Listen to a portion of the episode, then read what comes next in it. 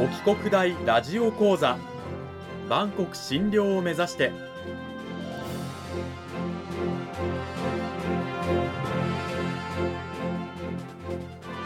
番組タイトルにある「万国診療」とは世界の架け橋を意味する言葉です。この番組はアジアの十字路に位置するここ沖縄にある沖縄国際大学で日々どのような研究や教育が行われているのかを発信していく番組です。案内人はラジオ沖縄アナウンサー小橋川響が務めます。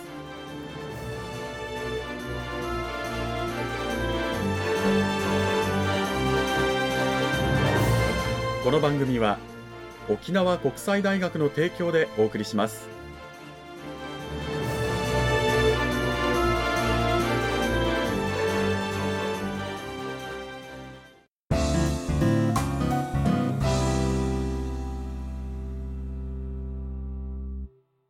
沖国大ラジオ講座今週も先週に引き続き沖縄国際大学総合文化学部英米言語文化学科の萩野亮先生を迎えてお送りします。萩野先生今週もよろしくお願いします。よろしくお願いいたします。講義タイトルは意外と知らない文学研究の世界。新批評を中心にと題してお送りします。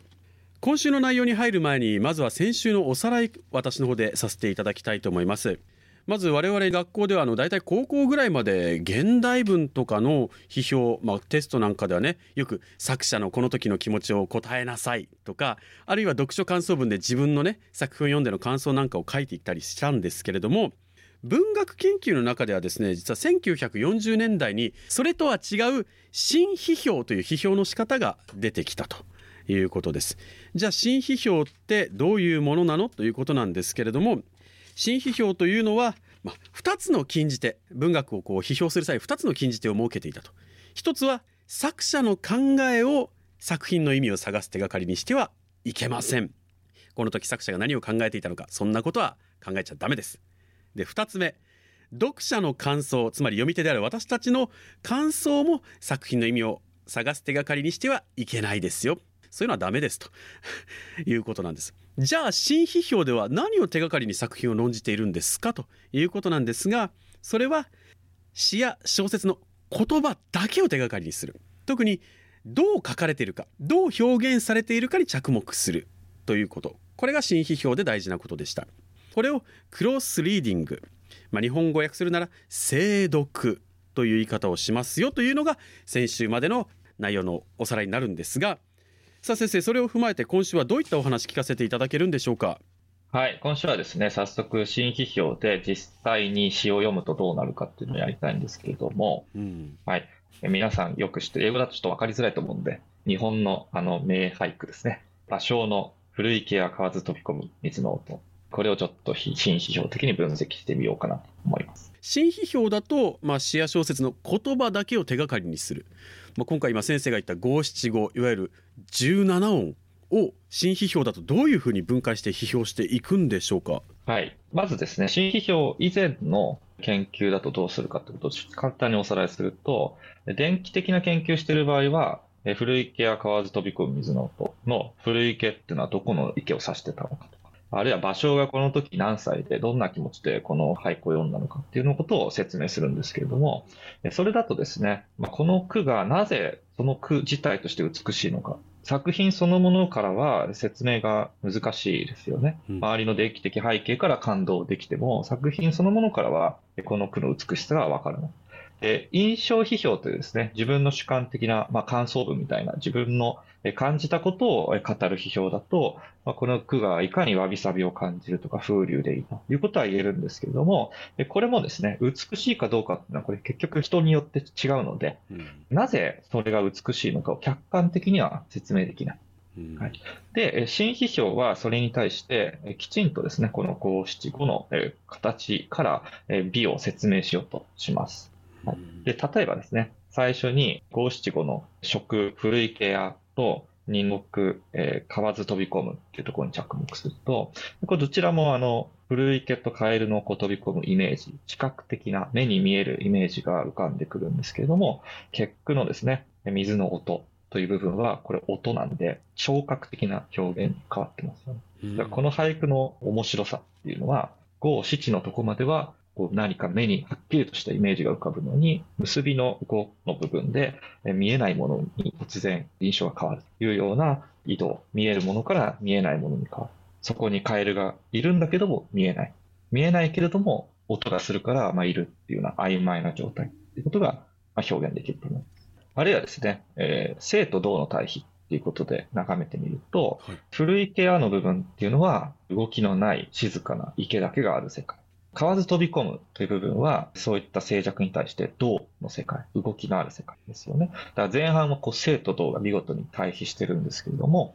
うん、結びの水の音という部分は、これはもちろん水の音ってこれただの名詞なので、動きではないですよね。でも、音がするっていうことは何かの動きを感じたり、あるいは水面に映る波紋をイメージしたりということで、同時に何かの動きも感じますよね。結びの句は、こう、生と動がまさに曖昧に入り混じったような印象を受けますよね。はい、でこの曖昧さということで、最後にですね、今度は俳句の音にも注目したいんですけれども、はい、この俳句、うの音がすごく印象的なんじゃないかなと思います。降る池や、買わず飛び込む水の音ということで、うの音が何度も特徴的に出てくるんですけれども、まあ、うっていうのは、あいうえおで言うと、一番なんかこう重たくて、地べたに這いつくばってるような、うん、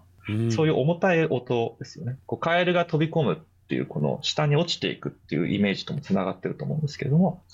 これが結びの句では、水の音というふうに、まあ、うの音から音のおの音に変じるところで終わりますよね。そうすると、何かこう地面に向かって落ちていたうという重い音から、まあ、おというやや浮遊感のある音に解放されるような感じがします。なので、まあ、この部分でも音に着目しても、カエルが池の中に落ちていく、その重たい音が、最後に水の音という一節によって、まあ、急に軽やかに浮かび上がる。